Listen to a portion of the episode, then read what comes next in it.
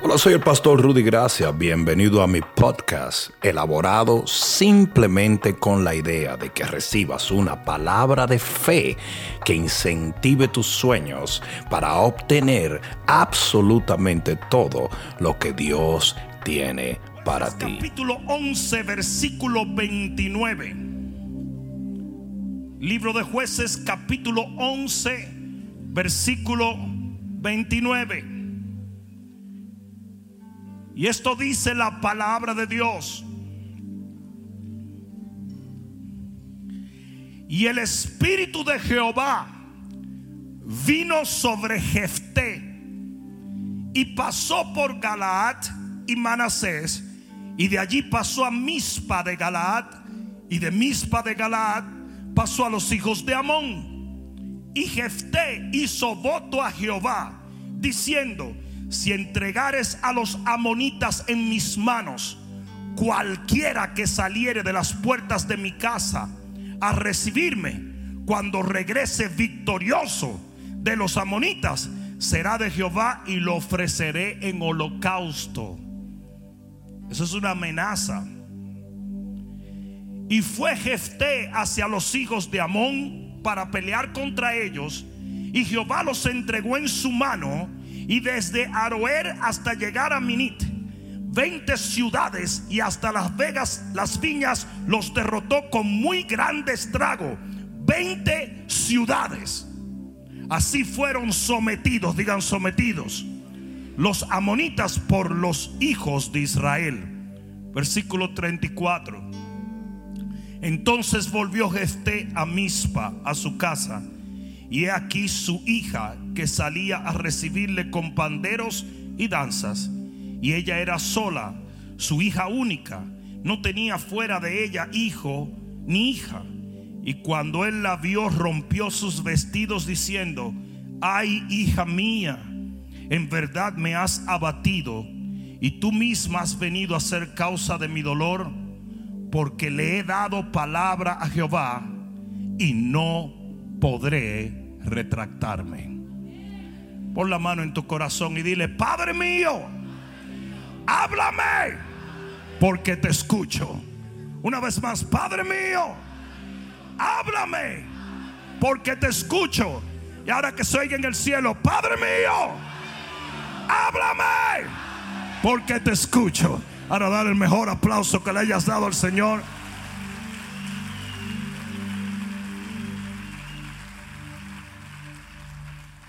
Puedes sentarte un momento. La Biblia no es un libro histórico, aunque contiene historia. No es un libro social, aunque contiene las costumbres de muchas diferentes culturas. La Biblia es un libro espiritual. ¿Alguien está entendiendo eso? Y mucha gente que te dice que entiende la Biblia no entiende nada, porque la Biblia, para entenderse, tiene que ser discernida espiritualmente. La palabra de Dios está llena de sombras proféticas, de simbología espiritual y de una sabiduría que no existe en esta tierra, sino dentro del Espíritu Santo. ¿Alguien entendió eso? Toma mucho más que estudio para entender la Biblia. Mateo once veintisiete. La Biblia dice que solamente puede conocer a Dios aquel a quien el Hijo se lo quiera revelar. Si tú conoces al Señor, es porque a Dios le ha placido revelarte quién es Dios. Alguien debió decir amén. Por eso mucha gente lee la Biblia y no entiende nada, porque es un libro espiritual. Toma mucho más que raciocinio, toma mucho más que inteligencia, toma mucho más que cultura para comprender la palabra de Dios. Y habiendo dicho esto, es importante que entendamos que la Biblia entera está llena de tipos, de tipología y de sombras proféticas de los dos eventos más grandes de la humanidad. Los dos eventos más grandes de la humanidad. El primero, la primera venida de Jesús a la tierra. Cuando Dios, cuando el verbo se hace carne y visita la tierra, es la primera, el primer evento más importante de la humanidad. Y el segundo evento más importante de la humanidad es la segunda venida de Jesús a la tierra. Alguien debió decir amén. Y nosotros podemos ver esto en toda la Biblia, si lo podemos discernir espiritualmente. Ahora, amárrate los cinturones, porque vamos a ver cómo el Espíritu Santo nos abre la figura de Jefté como una figura de Jesús. Yo le titulé a este mensaje el Evangelio de los Jueces, porque hay muchos tipos en el libro de Jueces de lo que es Jesús. Ahora bien, escucha esto. Jefté es un tipo de Jesús. Es muy importante porque lo que vamos a ver hoy nos concierne en este día en el cual estamos viviendo. Tipo no quiere decir una copia.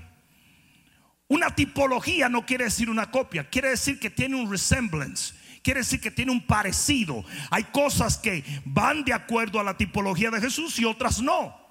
Pero vamos a ver cómo Jefté se asemeja o se alinea a la figura de Jesús, lo cual nos confirma una vez más que la Biblia es la palabra de Dios. Porque años y años atrás un individuo puede hacer las cosas exactamente como la iba a hacer Jesús. ¿Por qué? Porque Jesús es el verbo. ¿Alguien entendió eso? Ahora escucha esto. Lo primero que vamos a ver en el versículo uno y en el versículo dos es que Jefté es alabado por Dios. Dice que era un varón valeroso, que era un varón de integridad, y asimismo era Jesús. Jesús era perfecto. Sin embargo, dice que Jefté fue rechazado por sus hermanos. Dice que sus hermanos le dijeron a Jefté: tú no puedes reinar, eh, reinar o heredar con nosotros, porque eres hijo de una ramera. Ahora bien, lo mismo le acontece a Jesús cuando viene a la tierra.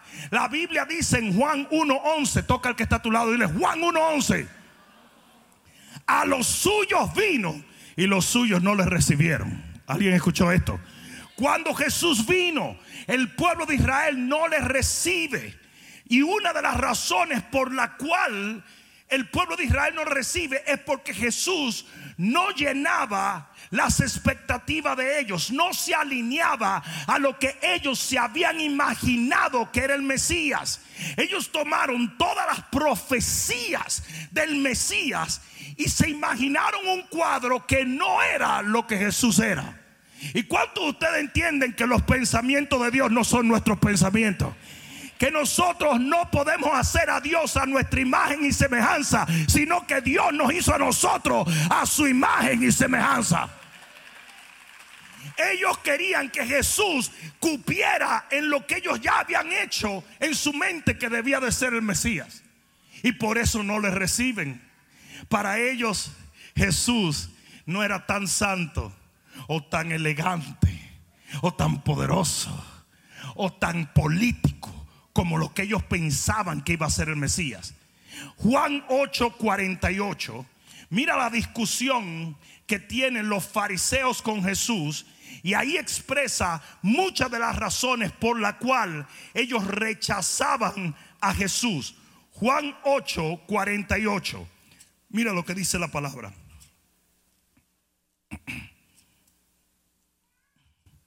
Dice: respondieron entonces los judíos y le dijeron: ¿no decimos bien nosotros que tú eres samaritano y que tienes demonio? Oigan lo que le están diciendo los fariseos, los saduceos y todos los feos a Jesús: tú estás endemoniado. Y de paso le están diciendo que es un samaritano. Quiere decir que le dijeron: tú no eres judío. Porque los samaritanos eran literalmente una liga. No eran una, una raza pura dentro de los judíos. Ahora mira lo que le dicen: tú eres samaritano y tienes demonio. Dice: respondió Jesús: yo no tengo demonio, antes honro a mi Padre, y vosotros me están deshonrando. Pero yo no busco mi gloria. Hay quien la busca y juzga. De cierto, de cierto os digo que el que guarda mi palabra nunca verá la muerte. ¿Cuántos dicen amén? Entonces los judíos le dijeron: ahora conocemos que tienes demonio. Ahora es que creemos que tú estás endemoniado. Abraham murió y los profetas, y tú dices: el que guarda mi palabra nunca sufrirá la muerte. ¿Eres tú acaso mayor que nuestro padre Abraham, el cual murió y los profetas murieron? ¿Quién te haces a ti mismo? Respondió Jesús, porque él siempre tenía una respuesta. ¿Cuántos dicen amén? Si yo me glorifico a mí mismo, mi gloria nada es. Mi Padre es el que me glorifica, el que vosotros decís que es vuestro Dios. Pero vosotros no le conocéis, mas yo sí que le conozco. Ustedes se dan cuenta que la gente que siempre anda criticando a uno pretende decir que son sabios, son más brutos que las patas de una mesa.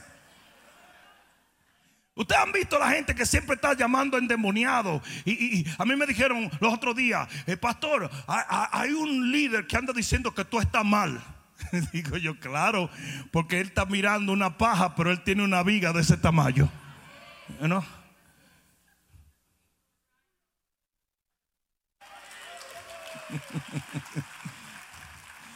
Dice aquí: Abraham vuestro padre se gozó, en versículo cincuenta y seis, de que había de ver mi día, y lo, y lo vio y se gozó.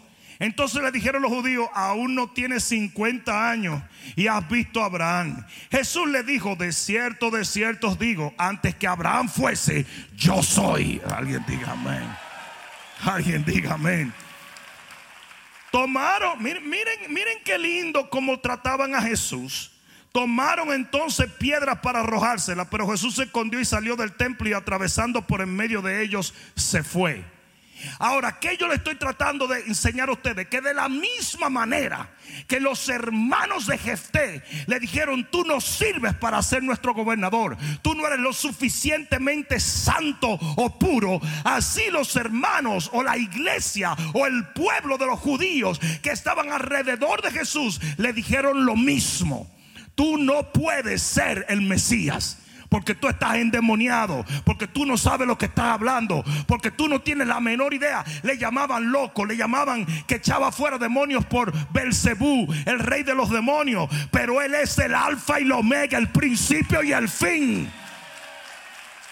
Y que quede esto bien claro en tu vida: tú nunca eres lo que la gente dice que eres. Tú eres quien tu padre ha dicho que eres. El mundo te quiere llamar divorciada, el mundo te quiere llamar fracasado, el mundo te quiere llamar enfermo, el mundo te quiere llamar débil, pero Dios ha dicho que eres un hijo de Él, eres un hombre de Dios, eres una mujer redimida, eres...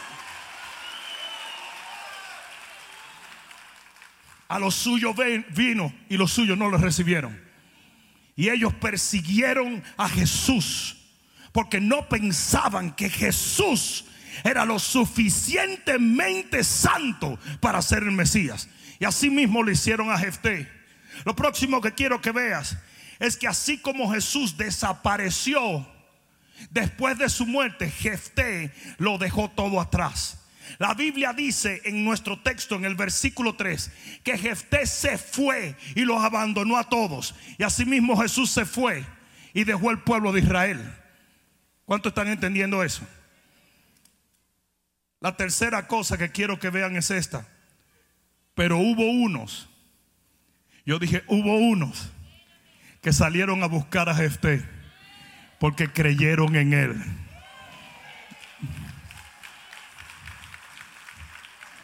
Y así mismo, como el pueblo de Israel nunca buscó a Jesús, nosotros los gentiles salimos a buscarlo y lo encontramos. Aleluya. Y se arrepintieron de su rechazo. Ellos vinieron a buscar a Jefté y le dijeron: discúlpame, hermano, estábamos mal, nos arrepentimos de haberte juzgado. Y mira qué interesante lo que, la razón por la cual ellos vienen a buscar a Jefté, porque entendieron que Jefté era el único que podía salvarlo de sus enemigos. Y óyeme bien, nosotros hemos venido a Cristo porque Él es el único camino, el único salvador, el único que puede en contra del pecado, del mundo y de la maldad del enemigo. Alguien va a tener que decir amén. Y dice en el versículo, dice en el versículo siete, que el mismo Jefté le dijo: ah, entonces ahora que están en aflicción vienen a buscarme a mí, cuando fueron ustedes mismos los que me rechazaron. Y yo quiero que ustedes sepan una cosa: es muy difícil llegar a Jesús si no somos afligidos. Yo no estoy diciendo que así tiene que venir todo el mundo, pero yo puedo ahora mismo preguntarle a esta congregación que está aquí: ¿cuántos de ustedes vinieron a Jesús en un momento de grave aflicción? Levanta tu mano. Miren esto, miren esto. ¿Sabes por qué? Porque la vasija tiene que romperse. Yo dije, la vasija tiene que quebrarse. La vasija tiene que echarse a perder para que el Señor pueda hacer una nueva. Yo no sé, hay mucha gente que dice: yo vine a Cristo cuando todo estaba bien. Yo no, yo vine como un náufrago. Yo entendí que nadie me podía salvar, ni el dinero, ni la gente, ni la familia, ni los amigos, ni los doctores, ni los políticos, solo Cristo. Y ese es exactamente el problema con mucha gente. Hay gente que experimenta conversiones casuales porque no se ha dado cuenta de la necesidad que tiene de Dios. No sé si alguien me está entendiendo. Y ellos vinieron en un momento de aflicción. Ellos vinieron cuando estaban llenos de temor. Ellos vinieron en un momento duro donde los amonitas los habían rodeado y venían a matarlos a todos.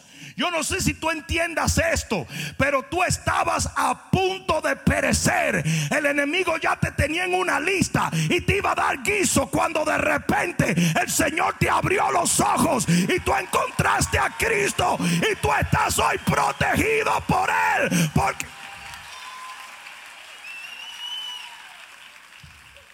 vengan a mí a hablarme disparate, a hablarme tontería. Yo sé lo que es vivir sin Cristo. Yo sé lo que es vivir sin fe. Yo sé lo que es vivir sin esperanza. Yo sé lo que es vivir sin Dios. La vida no vale tres centavos.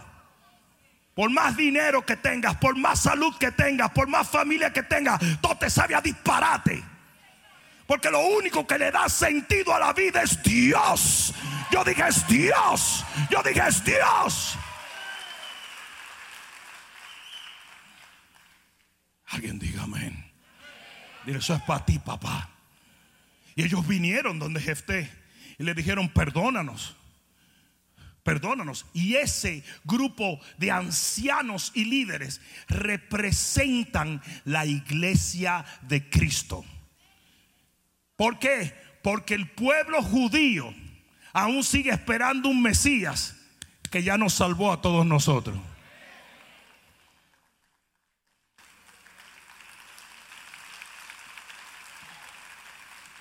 Y nosotros vinimos a Él cuando el pueblo judío lo rechazó. Es más, déjame decirte una cosa: el pan era para los judíos, pero nosotros nos convertimos con las migajas. El pueblo judío es el tronco, pero nosotros fuimos injertados como ramas. Nosotros fuimos adoptados cuando los legítimos era el pueblo judío, pero gloria a Dios por ello. Porque lo que ellos no quisieron, yo sí lo amo con todas las fuerzas de mi alma.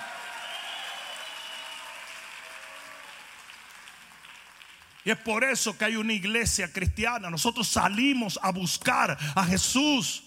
Nosotros quisimos que el Señor salvara nuestras vidas. Nosotros entendimos que la vida sin Él no sirve para nada. Y eso fue lo que pasó con los ancianos. Ellos vinieron y le imploraron a Jefté: perdónanos y sálvanos. Y aquí es donde vienen los heavy duty funky Robbie Wow. Porque el nombre Jefté significa, viene del hebreo Jifta, que quiere decir Dios liberta, Dios salva. Eso por si acaso hay alguno diciendo: yo no veo la tipología. Dios liberta, Dios salva. Y eso es exactamente lo que Jesús ha hecho en tu vida. Él te ha dado salvación, Él te ha dado liberación, porque la Biblia dice que Él te trasladó del reino de las tinieblas al reino de su amado Hijo. Tú estás bajo el dominio y el control y la gloria de Dios. Ahora, aquí es donde viene lo interesante. Jefté le dice a este grupo de gente que viene a buscarlo: yo tengo una condición. ¿ustedes quieren que yo los salve? Ellos dijeron sí. Dijo, ok, me tienen que hacer su caudillo.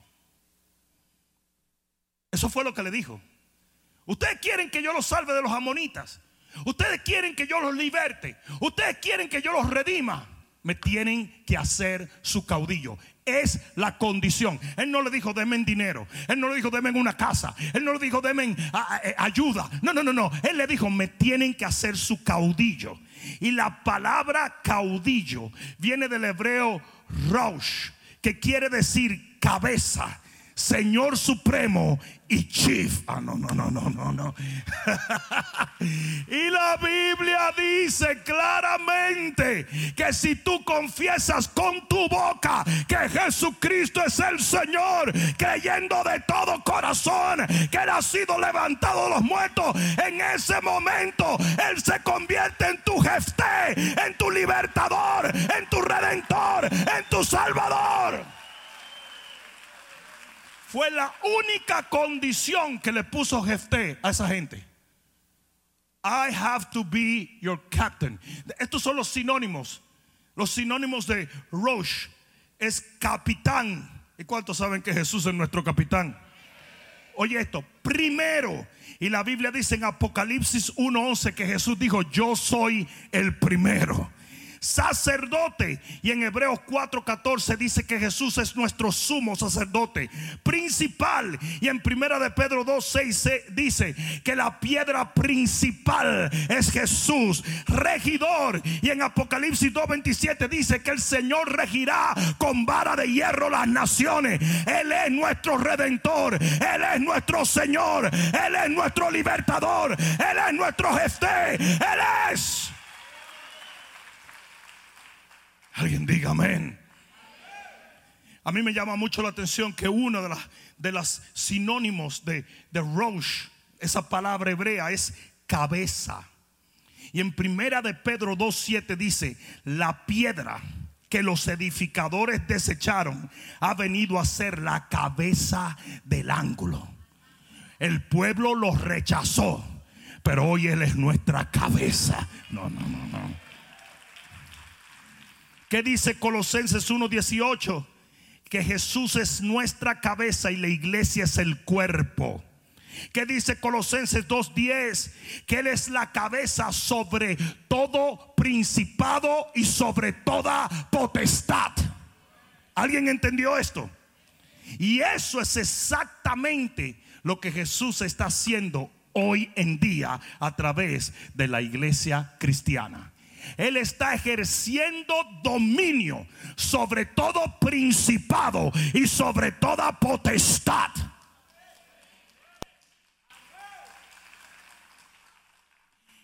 Efesios tres diez dice, para que la multiforme sabiduría de Dios sea ahora, digan ahora, dada a conocer a los principados y a las potestades por medio de la iglesia.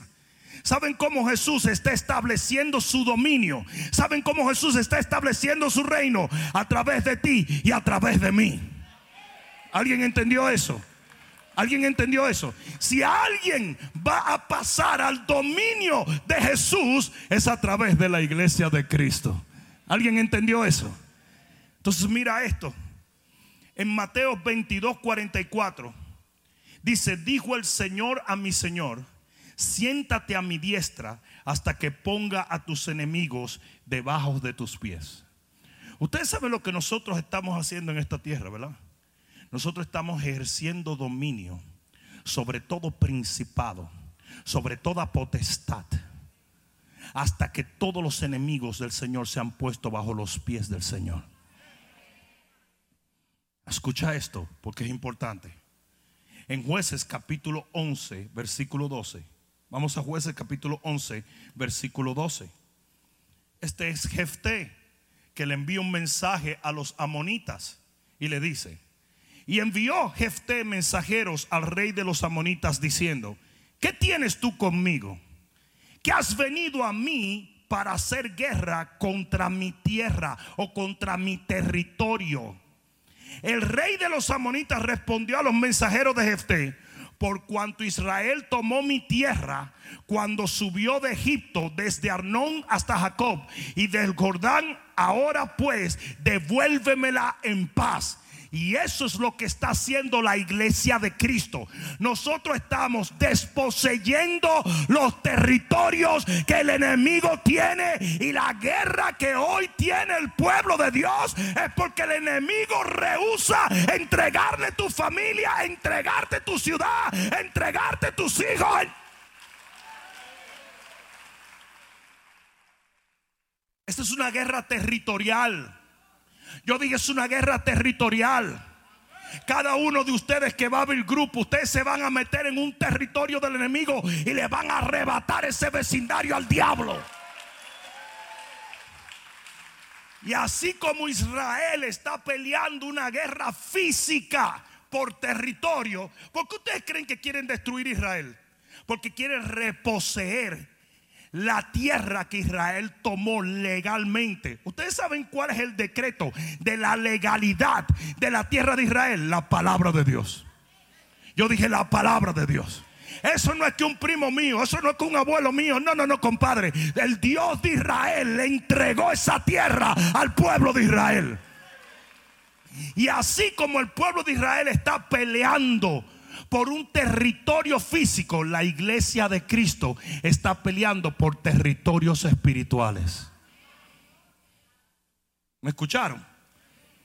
Mira lo que dice, mira lo que dice el versículo veintitrés del capítulo once de Jueces. Dice: así que lo que Jehová Dios de Israel, y esto es Jefté explicándole al diablo, porque parece que, por eso es que le dicen la bestia, porque es más bruto. ¿Quién pica un pleito con Dios? Dice: así que lo que Jehová Dios de Israel desposeyó al amorreo delante de su pueblo Israel, ¿pretendes tú apoderarte de él? Óyeme bien, diablo, ¿y tú te crees que tú no vas a ganar la guerra cuando con nosotros está el gigante de gigantes? Y mira el ejemplo que le pone Jefté. Le dice: lo que te hiciere poseer, Quemos tu Dios.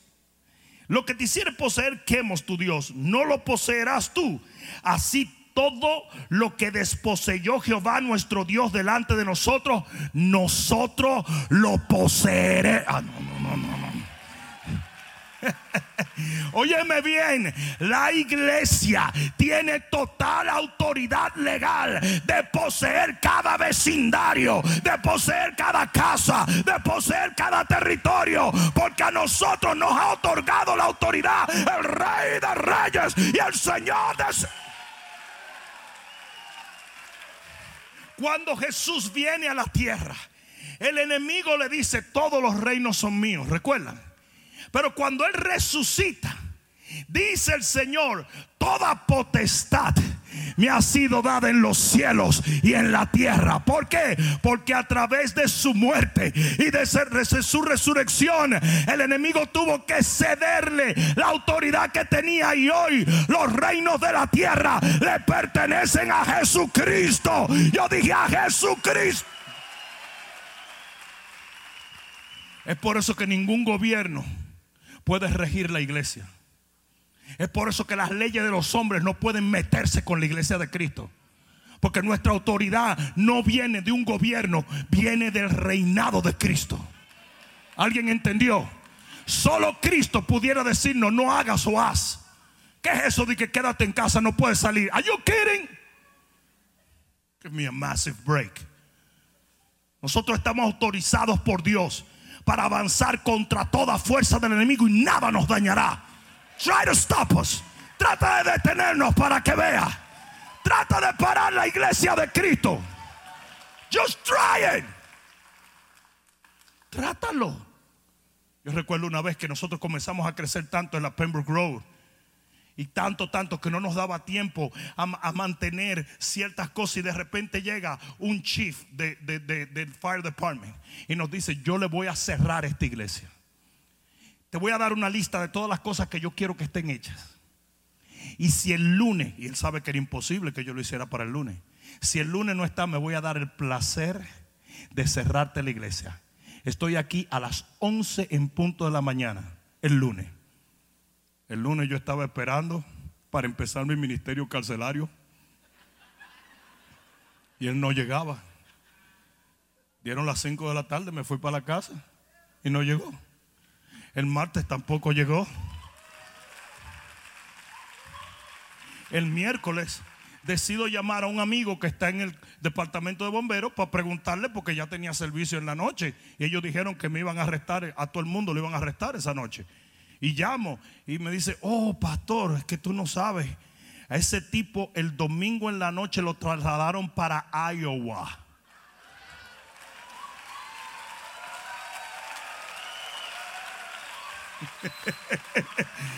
Oh, nadie puede detener la iglesia del Dios viviente. Mira lo que dice el versículo veinticuatro. de, de, de, Dice: lo que te hiciere poseer, quemos tu Dios, no lo poseerás tú. Así todo lo que Dios nos ha entregado es nuestro. Todo lo que un Dios te entrega es tuyo. Y nuestro Dios es soberano en el universo. Tu familia no le pertenece al enemigo. Tu matrimonio no le pertenece al enemigo. Tu negocio no le pertenece al enemigo. Tu célula no le pertenece al enemigo. Tu casa no le pertenece al enemigo. Ni siquiera tu carro le pertenece al enemigo. Eso te lo dio Dios y Dios vela por ello. Aleluya. Alguien diga amén. Alguien diga amén. Y una de las cosas que me llama la atención es que ellos conocían su herencia. Ellos sabían muy bien lo que Dios les había entregado. Y eso es lo que le hace falta a la iglesia cristiana. Mientras tú te mantengas dudando de tu autoridad, mientras te mantengas dudando de qué es lo que Dios te ha dado, tú no vas a tener la fe para enfrentar ningún enemigo. En el momento que te toca orar por tus hijos, tú dices: bueno, pues yo no sé. ¿Sabes la cantidad de cristianos que me han preguntado? ¿Y Dios sana el COVID? Qué chistosos son. Qué chistosos son. Yo he visto a Dios resucitar muertos. ¿Cómo no va a sanar el COVID? Una gripe barata. El poder del COVID se lo ha dado C N N y el doctor Fauci y el Partido Demócrata. No hay una enfermedad que el Señor no pueda sanar. No hay un problema que Él no pueda resolver. No hay una situación que Él no pueda cambiar. No hay nada. Yo dije nada. Él es la cabeza que está por encima de todo principado. Aleluya. Y ellos sabían eso. Y por eso se pararon delante del enemigo y dijeron: no, no, papá, todo esto es nuestro. Esto es nuestro. No me vengas con eh, babosadas baratas. El Señor nos los entregó. Alguien diga amén. Y lo que Dios te da no te lo quite el hombre. Yo dije: lo que Dios te da no te lo quite el hombre. Aquí va de nuevo: lo que Dios te da no te lo quite el hombre. En el verso treinta y dos dice: y fue Jefté hacia los hijos de Amón para pelear contra ellos. Porque eso es lo que la iglesia necesita hoy. Usted necesita un espíritu de guerra. El pacifismo dentro de la iglesia cristiana es lo que permite que el enemigo tome control de lo que él no debe tomar control. Dice que si el padre de familia supiera que ahora viene el ladrón, no duerme. Y no es para darle un café, es para darle un llégueme desde que venga el ladrón. Usted tiene que aprender a batallar por lo que el Señor le ha dado.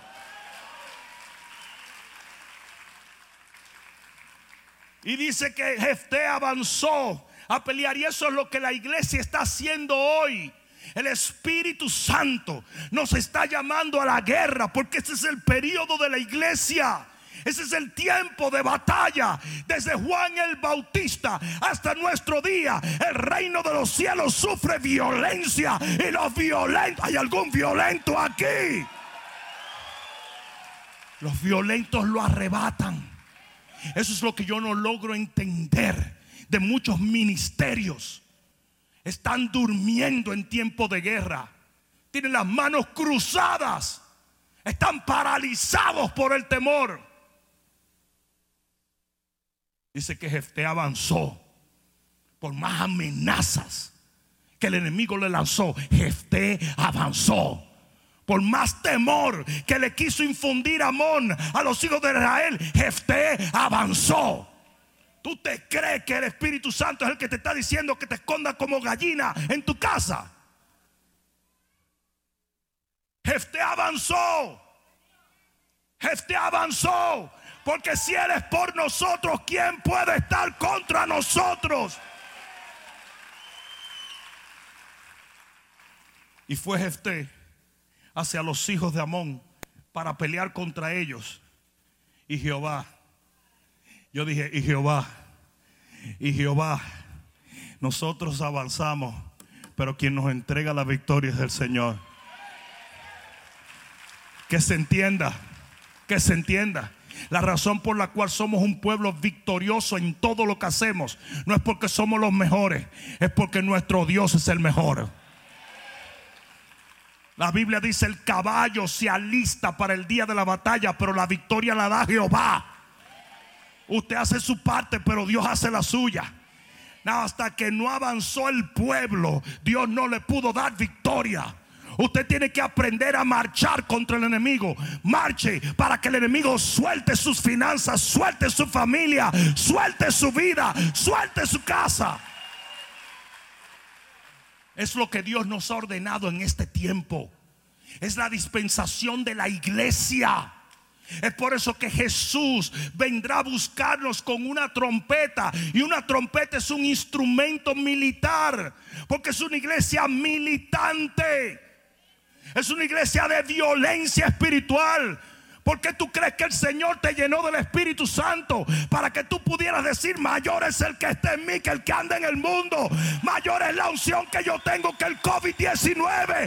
Mayor es el poder de Dios que todo lo que el diablo anda diciendo. Alguien diga amén. Aleluya. Dice aquí, versículo treinta y tres: y desde Aroer hasta llegar a Minit, veinte ciudades. ¿Cuántas ciudades? O sea, va a llegar un momento en este tiempo donde nosotros ya no vamos a alcanzar vecindarios, sino ciudades. Ciudades. Yo dije ciudades. Eso es lo que viene para este tiempo. Escríbelo en el nombre de Jesús. No te lo estoy diciendo para motivarte, te lo estoy profetizando. Las ciudades van a caer bajo el poder de Dios. Los reinos de esta tierra han sido decretados para que en este tiempo se conviertan en los reinos de Jesucristo. Que se sepa que toda nación va a experimentar un avivamiento. Mira lo que dice aquí. Dice: veinte ciudades, y hasta llegar a la vega de las viñas los derrotó con muy grande estrago. Así fueron, y oye esto porque es importante, así fueron sometidos los amonitas por los hijos de Israel. Now, escucha esto, porque la palabra someter, la palabra someter Es, viene del hebreo caná, que quiere decir humillar, aplastar, bajar o descender, destronar. Eso es lo que Dios quiere que nosotros hagamos contra el enemigo en este tiempo. No es suficiente que nosotros lo, lo derrotemos simplemente diciendo: rescateme. No, no, no. Es humillarlo, es destronarlo, es desposeerlo, es arrancarle todo lo que tiene, que te pertenece por Jesús a ti y a tu familia. Eso es lo que dice el libro de Lucas capítulo once versículo veintiuno. Libro de Lucas once veintiuno. Mira lo que dice. ¿Alguien está aprendiendo algo? Lucas once veintiuno dice: en aquella misma hora Jesús se regocijó. once veintiuno Cuando el hombre fuerte, armado, guarda su palacio, en paz está lo que qué, lo que posee, lo que posee. Mientras la iglesia cristiana es pasiva, todo lo que el enemigo te ha quitado, él lo tiene en paz. Es por eso que el enemigo busca como paralizar la iglesia de Cristo. Y este último truquito de la cuarentena es un truquito que todavía hay pastores predicando cuarentena en vez de predicar que se rompa la cuarentena. Tienen tanto miedo a enfermarse que andan diciendo no, no, no, no, no, no, no, no, no, no. Como que vamos a vivir para siempre, ¿verdad? Hay cristianos alrededor del mundo en las cárceles por predicar el evangelio. Y nosotros le tenemos miedo a una gripe. Sí, pastor, pero hay mucha gente muriéndose. Hay mucha gente muriéndose también en accidentes de carro. Y tú vas al trabajo en la mañana. ¿Sabes que las estadísticas dicen eso? Que tú puedes, tú tienes más probabilidad de morir en un accidente de carro que de morir de COVID. Estadísticamente, los números no mienten.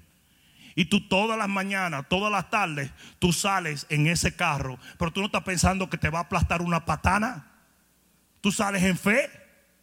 No sé si me están entendiendo. Tú no esperas a las tres de la mañana para que no haya un carro afuera, ¿verdad que no? Tú no andas friqueado todo el tiempo. ¿Salgo o no salgo? Voy a salir, pero no me voy a salir a la esquina y que el Señor me ayude. Arranca la calcacha, arranca la calcacha. Tú andas en ese carro como Pedro por su casa, dicen. Tú andas para todos sitios. Y hay más probabilidades de que tú mueras en un accidente de carro de que mueras de COVID. Y sin embargo, tú te has de, muchos cristianos se han dejado meter eso en la cabeza y andan todos friqueados todo el tiempo. ¿Qué es eso?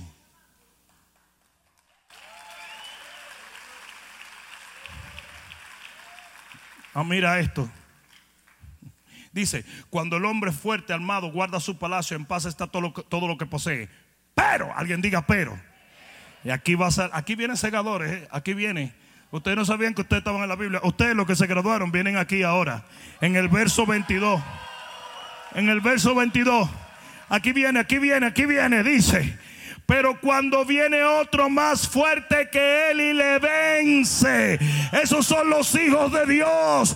Esa es la iglesia del Altísimo. Porque aquí os doy potestad de hollar serpientes y escorpiones y contra toda fuerza del enemigo, y nada, absolutamente nada los dañará. Mira lo que dice, pero cuando viene otro más fuerte que él y le vence, le quita todas sus armas en que confiaba y reparte el botín.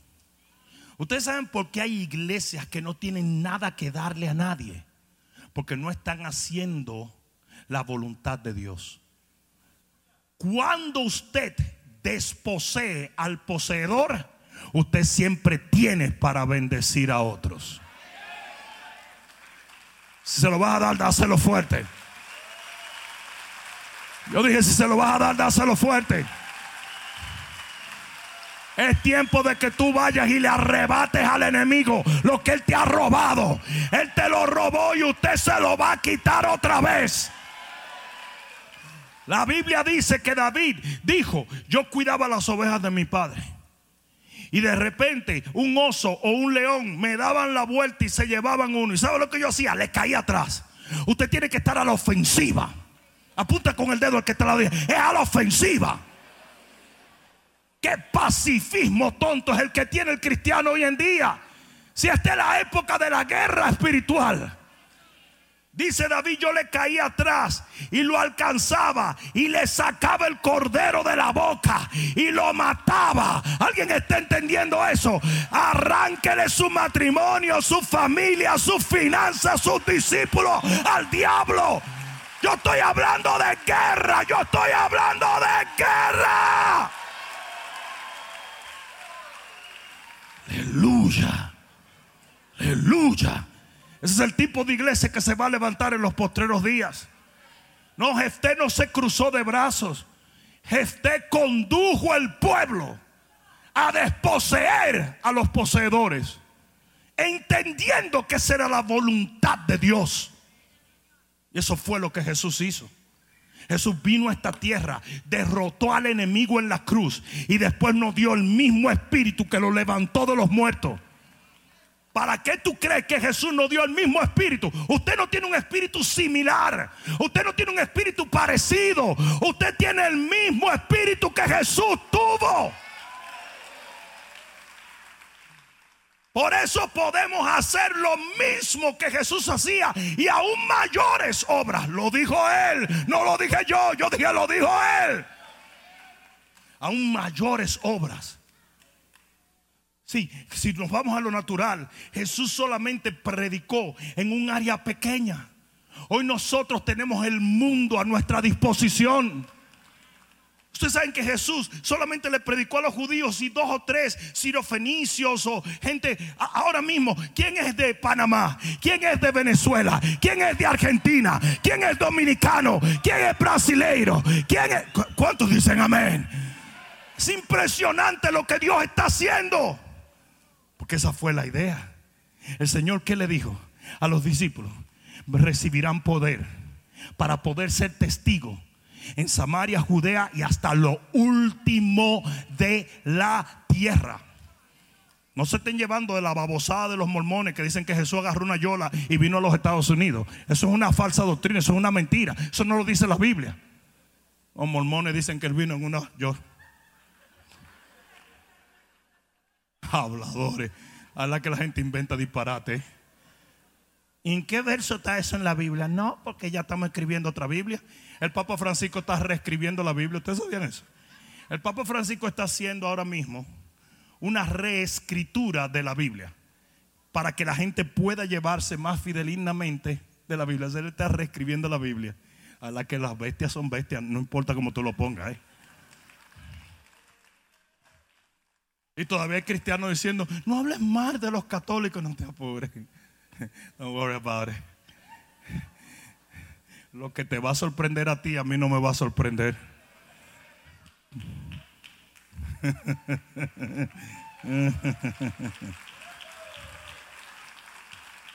Ahora bien, Jefté vino y desposeyó al enemigo, porque eso es lo que la iglesia de Cristo está supuesto a hacer. El Señor se fue, pero nos envió el Consolador para que terminemos la obra que Él empezó en el Calvario. Usted, si usted está inactivo, si usted no está predicando, si usted no está llevando la palabra, usted está deshonrando la sangre que lo salvó. Porque Él dijo, dad por gracia lo que por gracia has recibido. Dile que está a tu lado, eso es para ti. Y Jefté avanzó. Y dice que los despedazó a todos. Les quitó todo el territorio que ellos habían tratado de poseer. Los humilló. Los avergonzó. De paso hasta se rió de sus propios dioses baratos.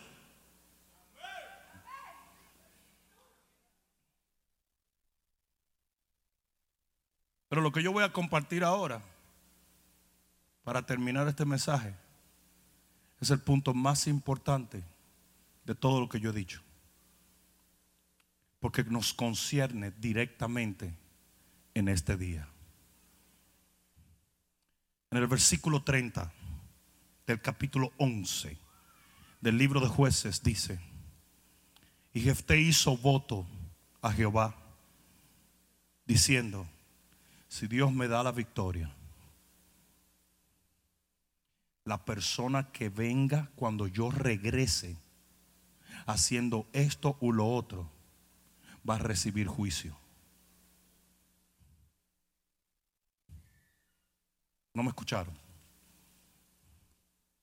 Oye lo que dijo Jefté: yo voy a obtener victoria por mi pueblo, pero cuando yo vuelva tienen que seguir una guianza de cómo yo quiero encontrarlo.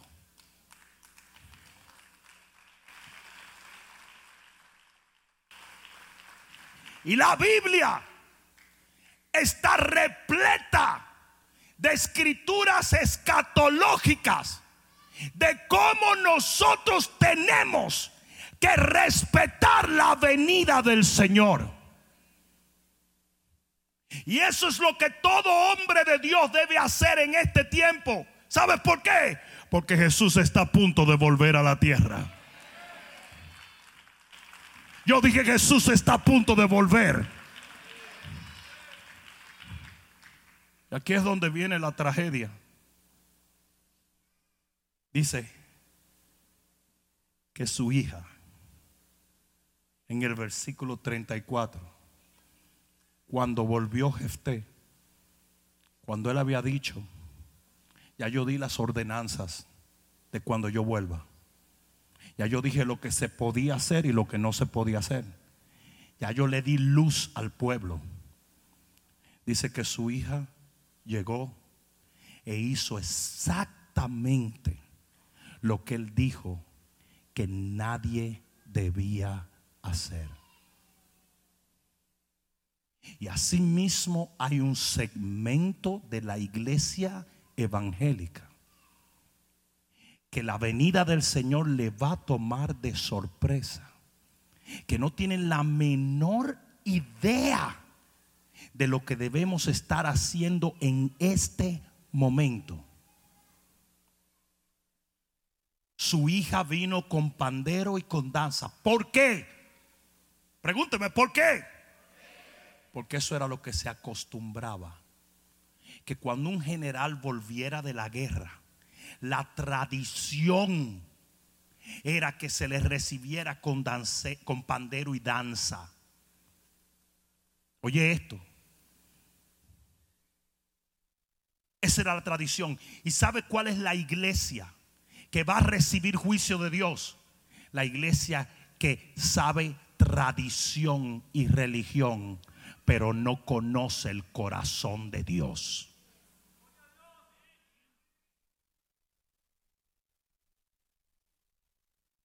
Su hija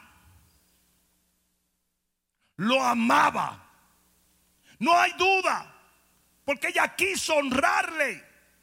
Su hija lo amaba, pero no tenía intimidad con su papá, porque no tenía la menor idea de lo que él había dicho. Él no lo dijo en secreto, él lo dijo abiertamente y todo el mundo lo sabía. Por eso fue ella sola la que vino. Y así mismo hay un montón de gente en la iglesia cristiana que aman a Dios, pero no tienen intimidad con Dios.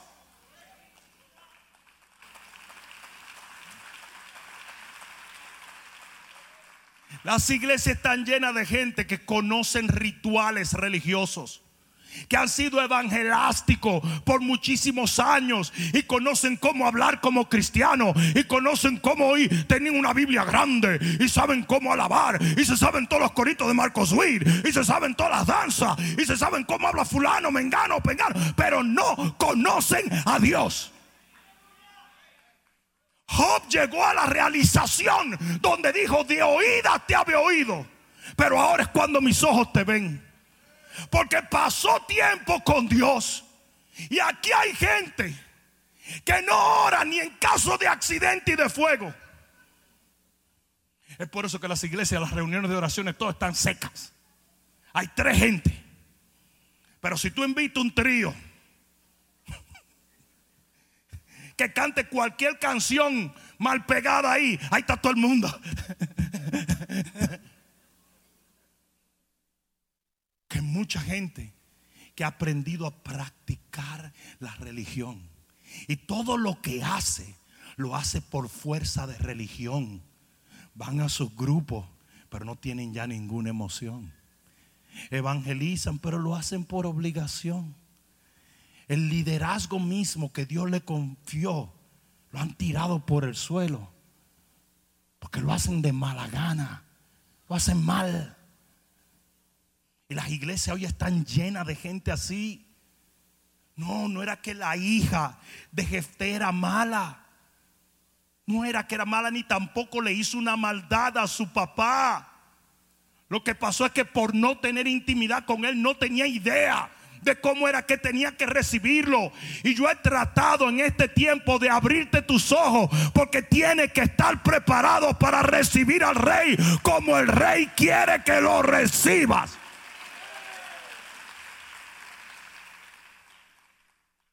Y es por eso que no muchos pastores están predicando la venida del Señor. Están predicando cómo hacer más dinero.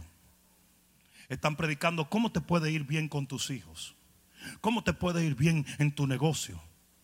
Y no estoy hablando de nadie en específico, porque yo te puedo garantizar que esa es la gran mayoría de los pastores hoy en día. Y no le están diciendo a la gente lo que está en el corazón del Señor. Y la gente sigue practicando su religión como si Jesús no estuviera a las puertas. ¿Por qué esa joven no supo lo que su papá dijo? Porque nunca estuvo cerca de él. Nunca lo conoció. Lo amaba, lo respetaba, lo reconocía. Es como mucha gente aquí. Aquí hay mucha gente que lo que hace es criticarme. Y ellos creen que yo no sé lo que ellos dicen. Y son gente que a veces yo le di la posición. Yo. Yo se la di. Y hoy creen que saben más que yo.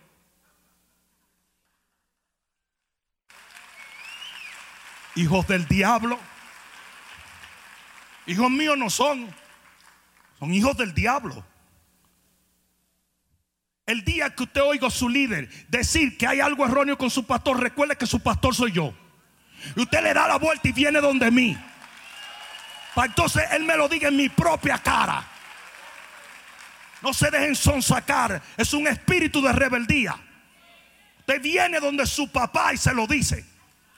Usted dice, ¿sabe lo que dijo este líder de ti? Dijo esto, esto y esto. Usted no puede tener lealtad ni hacerse cómplice con las cosas que traen maldición sobre la gente. Es mentira que Dios le dijo. No le dijo nada. No le dijo nada, porque Dios no es chismoso. Yo dije, Dios no es chismoso. Y así mismo hay un montón de gente que son reos de muerte, que su propia boca los está condenando, y el día en que el Señor venga se van a quedar.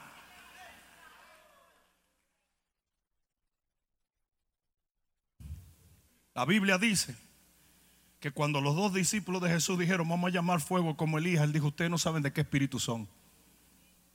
Ustedes no tienen la menor idea de qué espíritu son ustedes. Hay mucha gente que tiene un mal espíritu y cree que es el Espíritu Santo, porque el diablo es, le ama, ama imitar al Espíritu Santo. Es un espíritu diabólico.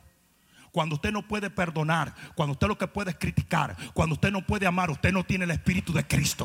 Usted es un mentiroso.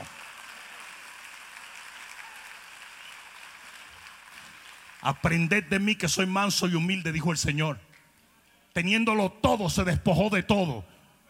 Y hay un montón de gente que anda pavoneándose, creyendo que son algo. No eres nada. No eres nada, un saco de hueso y grasa. Ninguno de los que estamos aquí somos imprescindibles, incluyéndome a mí. Y mira que soy más importante que tú en cuanto a posición y jerarquía. Y no valgo nada. Si me envanezco, me, me empequeñezco delante de Dios. Y hay muchos que andan envanecidos, hablando tonterías que no deberían hablar. Y engañan a otros diciéndole que fue Dios que le dijo. Mentira, no fue Dios. Dios no trabaja así. Dios no fomenta rebeldía. Dios no fomenta chisme.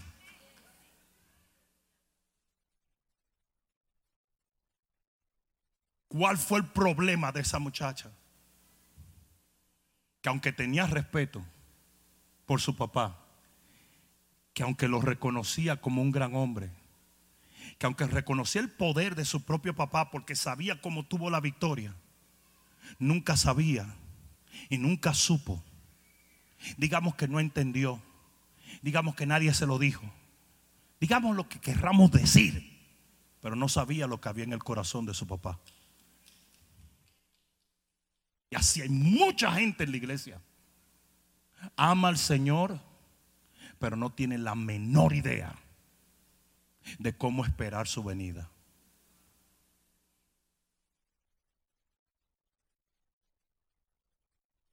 Así mismo como Jesús vino la primera vez, y cuando Él vino había fariseos y discípulos, así cuando Él vuelva la segunda vez va a haber fariseos y discípulos. Y el fariseo nunca, nunca supo ni reconoció la primera venida del Señor, y los fariseos nunca van a reconocer la segunda venida tampoco, porque ellos viven en una religión, no viven en una relación.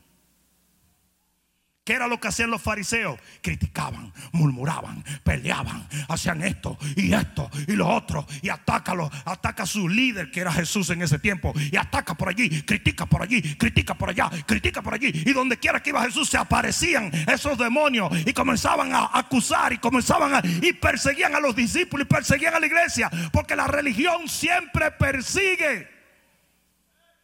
Es la relación con Dios la que acepta y ama y perdona.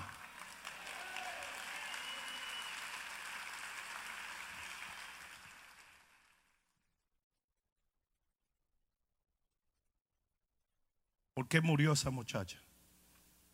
¿Por qué recibió juicio?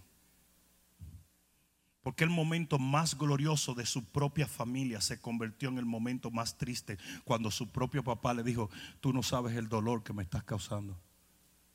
Les puedo decir a ustedes que tuvo que hacer Jefté, ¿verdad? Matarla. ¿Sabes por qué?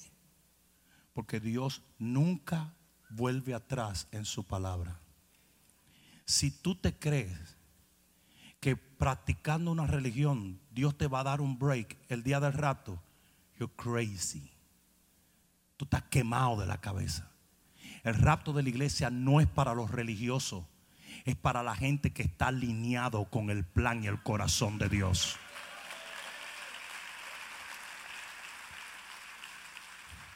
Sácate de la cabeza que el rapto es para todo el mundo. No hay una sol, no hay un solo lugar en la Biblia donde dice eso.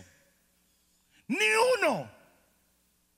Y es impresionante como todo el mundo sabía lo que había dicho Jefté y su hija no lo sabía.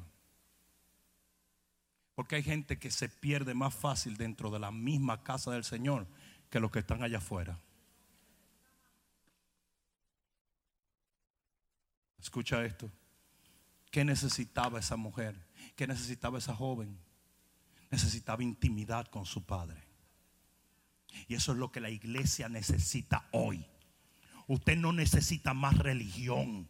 Usted no necesita más rituales. Ya usted se sabe todos los coritos y todos los versos. Lo que usted necesita es meterse bajo las alas del Señor. Es intimidad con Él. Usted tiene que meterse con Dios para que le ilumine el rostro. Cuando los apóstoles fueron llevados delante del Sanedrín, dijeron: obviamente ellos han estado con Jesús. Y hay gente que yo no la veo Jesús en ningún sitio. Tienen la cara como una manteca. You're not happy. You have no joy. Eres un chismoso, quejambroso, medio loco. Todo lo que hablas es negativo. No tienes fe ni esperanza. You're not spending time with God. Tú no tienes intimidad con Dios. El que tiene intimidad con Dios huele a Dios.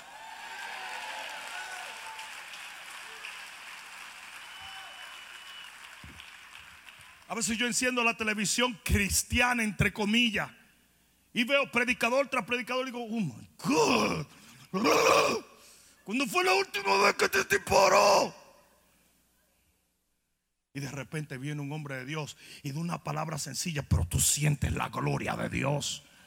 Porque el que pasa tiempo con Dios huele a Dios. Yo dije: huele a Dios, huele a Dios. Y en este tiempo final, tu religión vale tres pepinos. En este tiempo final, lo único que va a valer es intimidad con Dios. Es por eso que ahora mismo no importa si tú tienes treinta años en la iglesia o tienes treinta días. No importa. Lo que importa es tu disponibilidad de entrar bajo las alas del Señor. En Juan capítulo diecisiete versículo tres. Mira lo que dice la Biblia. Si alguien me ayuda, se lo agradezco. Mira lo que dice la Biblia. Y esta es la vida eterna. ¿Tú quieres saber lo que es vida eterna? Vida eterna no es venir a la iglesia. Vida eterna no es tener una Biblia del tamaño de un catálogo de Sears. Esto es la vida eterna. Hay mucha gente que se olvidaron de lo que era la vida eterna. Se olvidaron. Y esto es vida eterna: que te conozcan a ti, el único Dios verdadero, y a Jesucristo, a quien has enviado.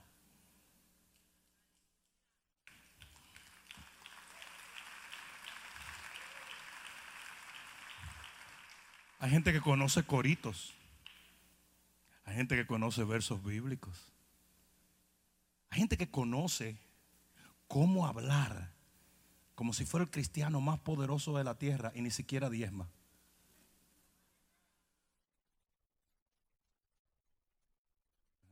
¿No le, no le gustó eso? ¿Ah? Sí, porque hay gente que se olvidó que el que no diezma le está robando a Dios, y que dice que los ladrones no van a entrar al reino. Hay gente que sabe venir y sabe cómo levantar las manos y sabe cómo tener la unción de limpiavidrio.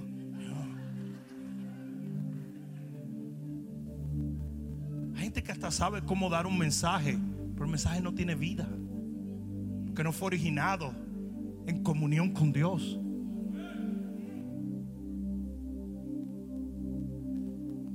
Yo nunca me voy a olvidar, yo creo que nadie debe olvidarse, del evangelista más poderoso de los Estados Unidos en nuestra generación, que fue Billy Graham. Y Billy Graham se paraba en un púlpito y daba el mensaje más sencillo de la tierra: oh, tenemos que venir a Jesús, vengan. Y miles y miles venían a Jesús. Miles, miles.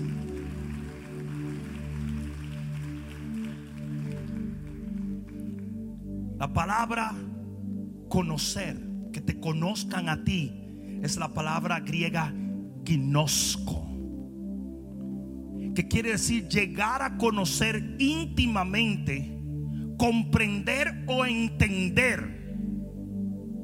Era un idiomismo judío del acto sexual entre un esposo y una esposa, la intimidad sexual de ellos.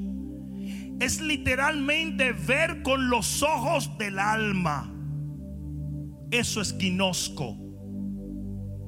Ginosko es una conexión entre Dios y tú, y es cuando tú experimentas la vida eterna. No con un mensaje, no con una iglesia, no con una doctrina, no con una posición, no con un título, con Dios. Esto es algo individual. Esto no se da por grupos. Esto no se da por iglesia. Esto no se da por familia. Es por eso que la Biblia dice que el día del rapto uno será quitado y el otro dejado. Dos estarán durmiendo en una cama, uno se queda y el otro se va. Porque la intimidad con Dios es individual. Tú tienes, por ejemplo, un Job que estaba batallando con Dios, y a una mujer que le decía: maldice a Dios y muérete, porque esa no creía que era una ayuda idónea, sino una ayuda demonia.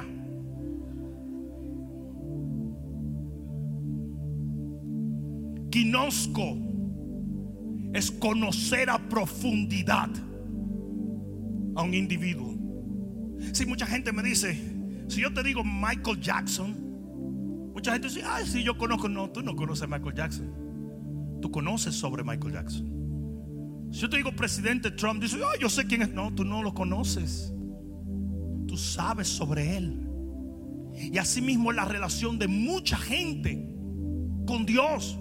Tú tienes una serie de escrituras y de rituales que a veces te hacen pensar que verdaderamente conoces a Dios. Y por eso es que da tanta brega de que mucha gente ore. Y aun cuando oran, a veces oran tan religiosamente que no saben cómo conectar con Dios. Sí, si tú te pones a orar, dices: oh Padre, Dios de Abraham, Dios de Isaac, Dios de Jacob, tú eres el que sacó a Gilligan de la isla, el que protegiste al correcamino del lobo. Así oraba este cuando era chiquito. Por eso me acordé. Lo poníamos a orar nada más para oírlo. Y el tipo empezaba cristiano y terminaba Cartoon Network. El tipo arrancaba diciendo: Padre, protege a mi papá, protege a mi mamá, a mi hijo, a, a, mi, a mi tío Rudy, a mis hermanitos. Protege al correcamino, que no lo capture el lobo. Protege a Porky de los tres lobos que soplan. Y por ahí se enviaba el tigre.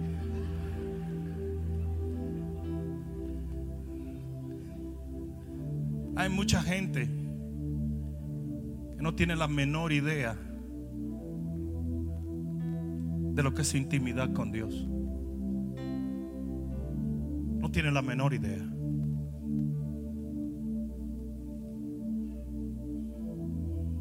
Conozco la vida eterna. Viene cuando conocemos sus corazón, su corazón. Mira lo que la Biblia dice.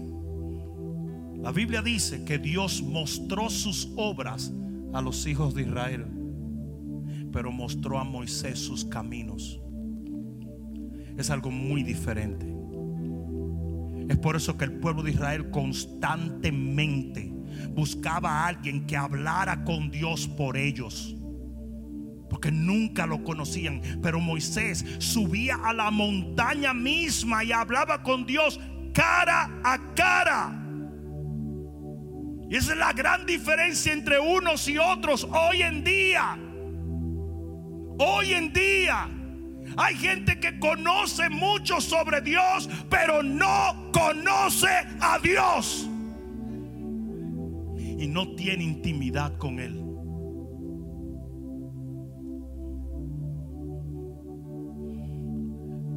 Voy a terminar con esto. ¿Sabe dónde se usa la palabra ginosko otra vez en el Nuevo Testamento?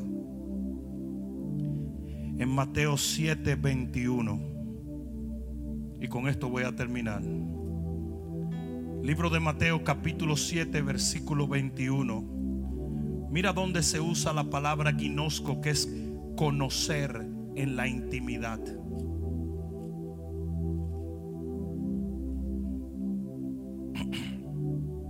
Dice aquí: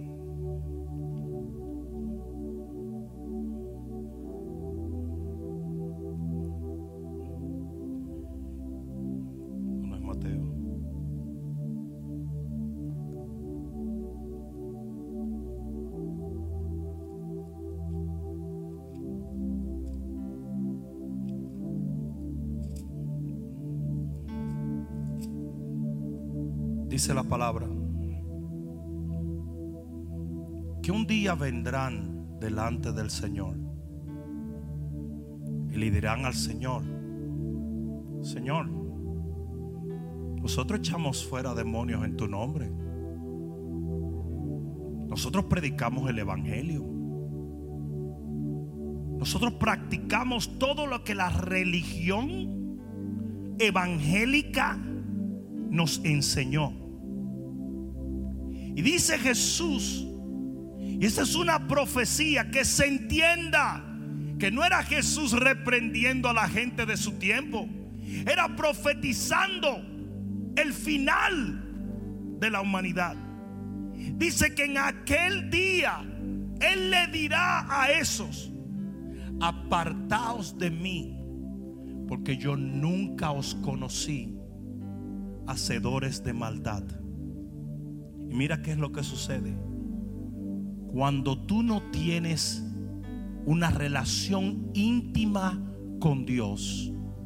Cuando todo lo que tú tienes es un, un set de normas religiosas, usted siempre termina haciendo lo malo, porque la religión no cambia a nadie.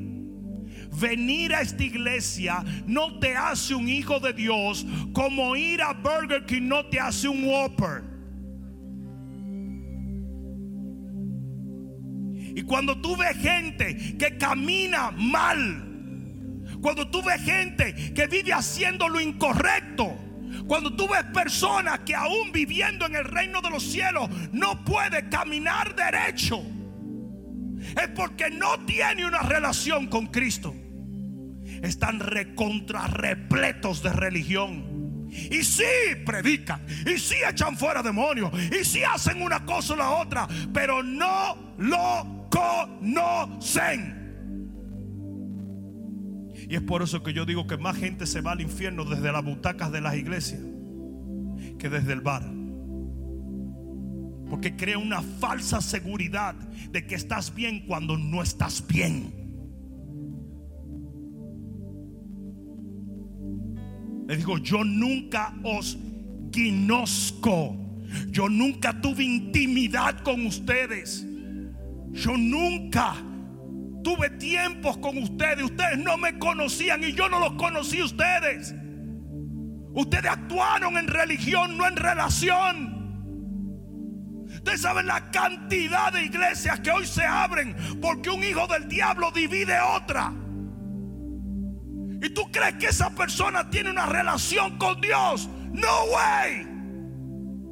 Pero abren iglesias y a esas iglesias llegan gente que nunca preguntan, ¿y esta iglesia de dónde salió?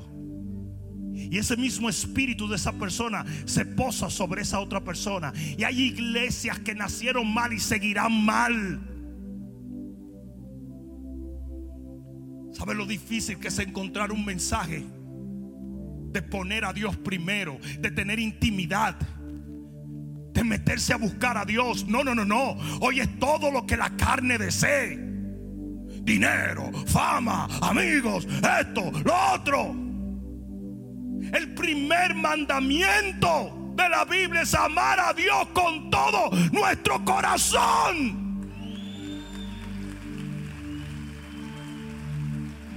Si no podemos cumplir con el primer mandamiento, ¿qué es lo que andamos buscando? Oh, sí, pero yo le amo. También la hija de Jefté le amaba, pero no tenía intimidad con él. Ustedes saben que hay matrimonios divorciados emocionalmente, ¿verdad? Viven en la misma casa, duermen en la misma cama, comen en la misma mesa, pero no se conocen. No saben nada el uno del otro. Tienen más secretos que la C I A. La Biblia dice que Adán y Eva estaban desnudos y no se avergonzaban. Hay esposos que nunca se han desnudado. Se han desnudado físicamente, pero nunca se desnudaron en el corazón. No se conocieron porque les daba vergüenza. ¿Y sabe lo que pasa con esos divorcios emocionales que terminan haciéndose divorcios reales? Y lo mismo pasa con Dios. Hay gente que tiene un montón de mojigangas y siempre están que tienen dones y tienen, como si eso dijera algo, cuando Dios hasta un burro lo usó. Eso precisamente fue lo que dijeron esos tipos. Nosotros fluíamos en los dones, nosotros teníamos profecía, nosotros echamos fuera demonios. Él dijo, pero nunca tuvieron intimidad conmigo. Nunca. We never conozco. Conozco quiere decir cuando una pareja se conoce perfectamente y encaja perfectamente. Y el Señor le dijo, nunca lo hicimos. Tú nunca me buscaste, por eso nunca me encontraste.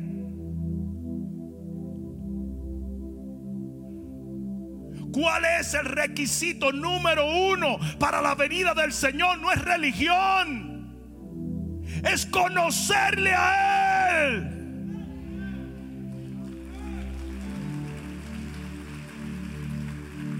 ¿A quién viene a buscar Jesús? A su esposa, a su novia. Esto habla de una relación amorosa, romántica, íntima. Él no viene a buscar religiosos. Él no viene a buscar pastores.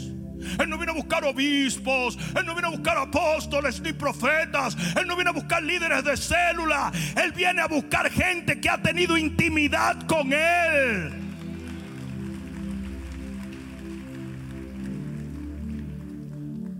Y hasta que nosotros no pongamos nuestras prioridades en orden y comencemos a dedicarle más tiempo a Dios, a su palabra, a la oración, no estamos listos para la venida del Señor, porque no podremos saber qué conducta tener.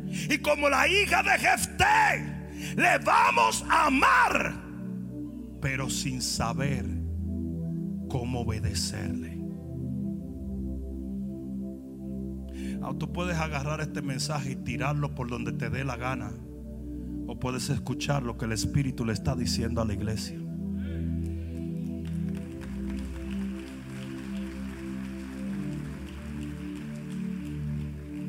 Yo llamé a mis hijos en estos días. Los reuní en mi casa. Los senté. Porque Dios me dijo a mí que cuando Dios le habló a Noé de lo que venía, Noé preparó el arca para que toda su casa se salvara. Yo los senté a ellos y les dije a ellos: no es tiempo de jugar. Y ustedes dirán: uy, pero entonces ellos jugaban mucho. No, no, no, no, no, es que tú no entiendes. Es que tú no comprendes. No es tiempo de practicar religión. Y todos los evangélicos son en un momento u otro contaminados con la religión. Y andamos caminando envueltos en religión. Los fariseos no eran criminales, eran solamente religiosos. Y su religión no les permitió recibir a Cristo por primera vez. Y así el fariseísmo va a mantener a mucha gente de ver a Cristo la segunda venida.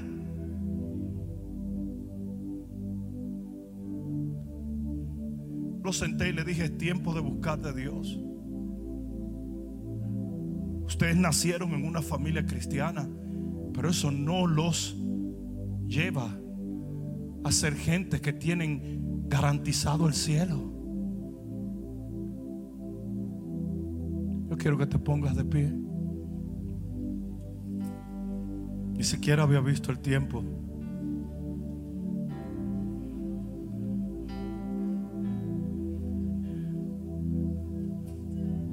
Yo sé que mucha gente hubiera podido decir, pero quizás Jefté debió darle un chance a su hija. No podía. Y ustedes dirán: ¿por qué no podía? Porque lo que él estaba viviendo era una sombra de lo que vivimos hoy. Y él quería que tú supieras que no hay chance para nadie. Que después que suene esa trompeta, ya no hay vuelta para atrás. Usted tiene que estar listo antes de que esa trompeta suene. Y usted tiene que recibir al Señor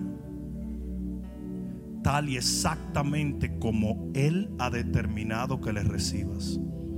¿Sabes cómo es? En intimidad. En intimidad. Yo tengo un pastor amigo y fuimos a una casa y él fue con su niñita pequeña.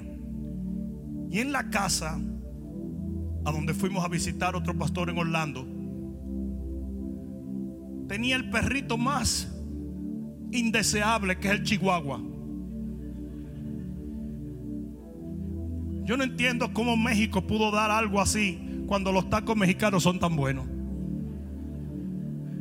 Pero Chihuahua es un ratón en crack.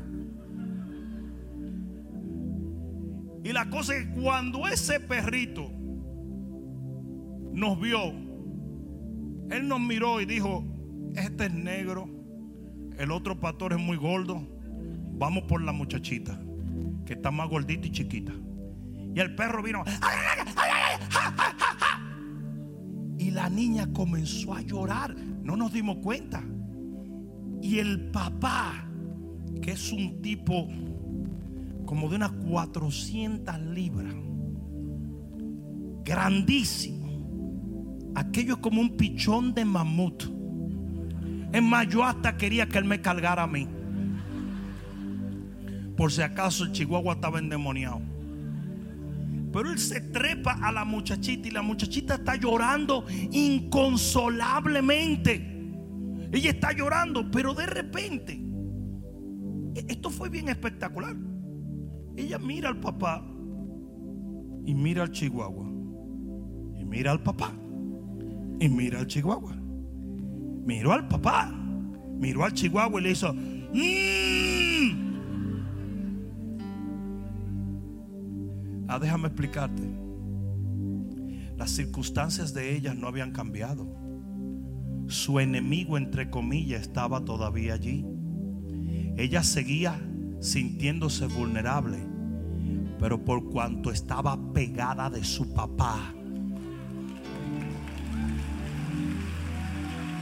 Si se lo vas a dar, dáselo fuerte. Si se lo vas a dar, dáselo fuerte. Esas dudas, esos temores, esa angustia que muchos cristianos tienen, la tienen porque no han aprendido a meterse bajo la sombra del todopoderoso Dios. Esta vida no está supuesta a vivirse sin Él. Él lo dijo: yo soy la vid, vosotros sois sus pámpanos, separado de mí nada, nada, nada, nada, nada podéis hacer. Tu matrimonio no funciona, tu finanza no funciona, tu vida espiritual no funciona. Hay que estar pegado de Dios, hay que estar pegado de Dios, hay que estar pegado de Dios.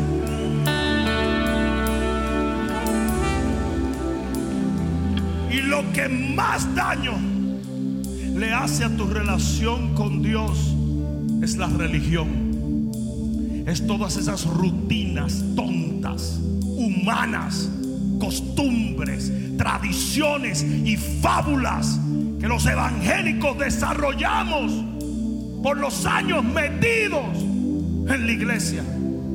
Y uno nos dicen una cosa, otro nos dicen otra, y cuando venimos a ver tenemos un arroz con mango en la cabeza. Usted necesita borrar toda esa basura y meterse a buscar de Dios, porque Él viene a buscar a su novia. Yo dije: Él viene a buscar a su novia. Yo dije: Él viene a buscar a su novia. Aquí está la novia del Señor, ¿ok?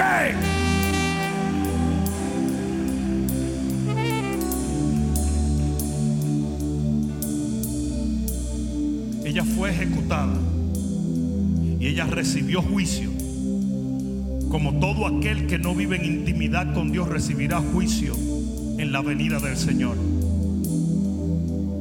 Pero aquellos que tengan intimidad con Dios podrán escuchar todo lo que Dios ha dicho y todo lo que Dios ha determinado para su venida. Alguien debió decir amén. Levanta tus manos al cielo y dile: Padre mío, abre mis ojos, abre mi corazón, abre mi alma, para que yo busque de ti y solamente de ti. Yo quiero conocerte íntimamente. Yo quiero buscarte hasta encontrarte. Yo quiero estar listo en aquel día cuando tú vuelvas a buscar a tu amada. En el nombre de Jesús. Mantén tus ojos cerrados. Escucha, vamos a hacer una oración antes de irnos. Y sea que tú te sientes lejos de Dios, o sea que nunca has hecho una oración para acercarte a Él, en este momento yo quiero que repitas esta oración conmigo. Yo quiero que digas: Señor Jesús, en este momento yo te entrego mi vida una vez más, arrepintiéndome de todo mi pasado y comenzando de nuevo contigo, creyendo que tu cruz me justifica y tu sangre me perdona y tu resurrección, la cual decreto será la mía. Por lo tanto, tú eres mi Dios, mi Padre, mi Redentor y mi Señor, y yo viviré para ti, por ti y en ti por el resto de mi vida en esta tierra, para el día que está próximo de tu venida yo pueda irme contigo y habitar eternamente en los cielos de tu Padre. Gracias, Señor. Díselo, gracias, Señor. Otra vez, gracias, Señor, por haber salvado mi alma. Oh, vale, gloria a Dios. Dáselo bien fuerte. Oh, vamos, que se oye en el cielo. Aleluya.